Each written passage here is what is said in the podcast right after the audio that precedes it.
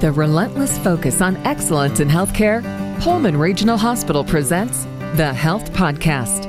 You know, we'd all like to think that all medical care is the same for everybody, but is there a way we can think about being more inclusive when it comes to primary care for those in the LGBTQ plus community? That's the question we'll explore today. To talk about inclusive primary care on the Palouse, today we're joined by Dr. Laura Baker, a family medicine physician at Pullman Family Medicine. Welcome, Dr. Baker. Thanks for having me. It's wonderful to have you with us today. So, what's included in LGBTQ plus services?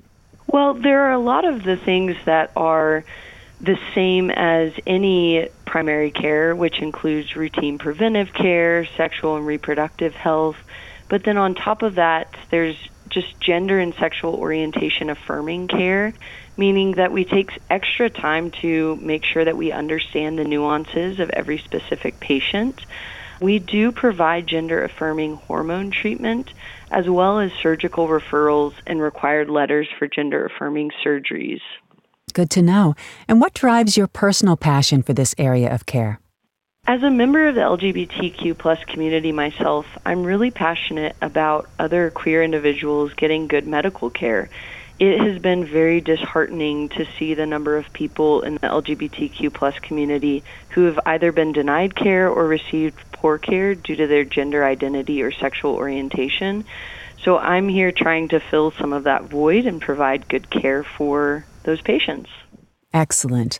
What are some of the barriers and hurdles for LGBTQ plus patients and how are we working to eliminate those? From my experience, one of the biggest ones is ignorance, honestly. In the medical community, there are many residency training programs and medical schools that really don't even touch on LGBTQ plus care. I did my residency training in Texas and it was mentioned exactly zero times. And so there was no training or formal education on the matter. And so all of my learning that I have done has been on my own since then. And so I think that a lot of LGBTQ plus patients are fighting against the ignorance of the medical community when they're trying to advocate for themselves to get appropriate care, but the doctors or APPs don't really know what to do or how to care for them. And so it ends up being a really big deficit so, really, the ways that we're working to eliminate this is education, education, education. So, not only us teaching ourselves and doing the work outside of formal education to learn what research is out there and what evidence is out there, but also educating others and really trying to advocate for the patients ourselves and making sure that we can provide a safe space where they're seen, they're known, they're understood, and they're not having to fight for themselves just to get basic medical care. Right. Now, what types of support services are available for the LGBTQ plus community on the Palouse? Well, there are multiple affirming physicians and mental health providers that are in this area, as well as a couple of LGBTQ plus organizations like Inland Oasis and PFLAG. There are also WSU and University of Idaho both have many resources on their respective websites. If you're a student and want to check those out as well, they have specific campus resources well, that's good. And uh, hopefully it'll start becoming the norm to have some educational itinerary around this issue. Now, how has including these care avenues into your practice shaped your philosophy of care? Well, gender affirming care specifically can be life changing and even life saving. And so it's been really interesting because it's easy as a doctor to get into the mindset of telling a patient what you think is best for them. But with gender affirming care, listening to and prioritizing a patient's goal is actually the most important thing. And so that's been a really unique mind shift to look at what really are the patient's goals and how can I come alongside them and help support them in achieving those goals. And so I've actually seen that spill over into my care of other patients as well, where I'm not just trying to dictate what I think is best for the patient, but really trying to hear them and listen to what their goals are for their care. So it's helping you in many regards and helping them as well. Now, what can community members do to support these groups? Educate yourself. There are many resources out there to learn about the LGBTQ plus community. You could also reach out to those specific organizations I mentioned, volunteer time or donate. The other biggest thing that I think can be very helpful for community members is just get to know people in the LGBTQ plus community.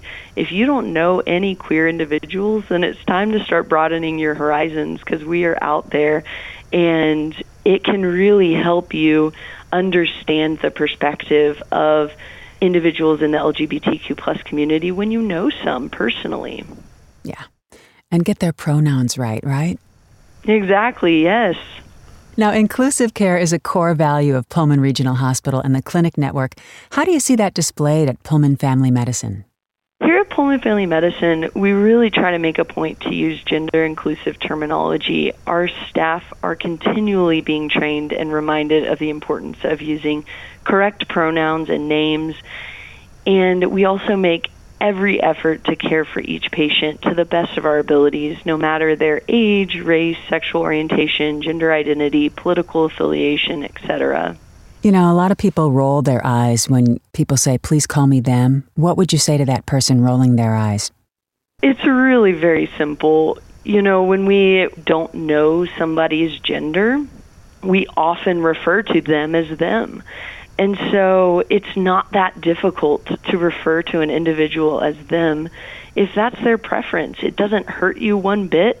It is really incredibly beneficial to that individual and it is actually correct grammar because like i said if we don't know somebody's gender we don't refer to them as he or she we refer to them as them right not that hard what do you want a patient considering care to know?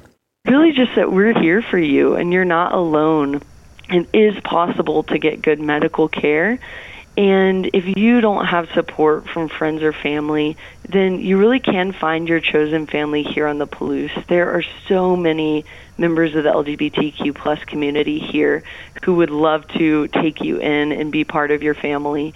So reach out to me. I'd be happy to help connect you or find those resources for you. And how can people make an appointment with you?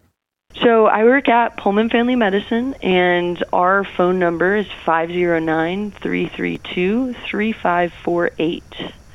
You know, I feel better just having spoken to you. I can only imagine how members of the LGBTQ plus community feel about knowing that they're going to be seen, they're going to be heard, and they're going to be treated just like everyone else. Thank you so much, Dr. Baker. We so appreciate your time and for everything you do. Thanks for being with us today. Yes, thanks for having me. And you can learn more about this subject, providers, and services at Pullman Regional Hospital online at pullmanregional.org. This has been the Health Podcast from Pullman Regional. I'm your host, Deborah Howell. Thanks for listening and have yourself a terrific day.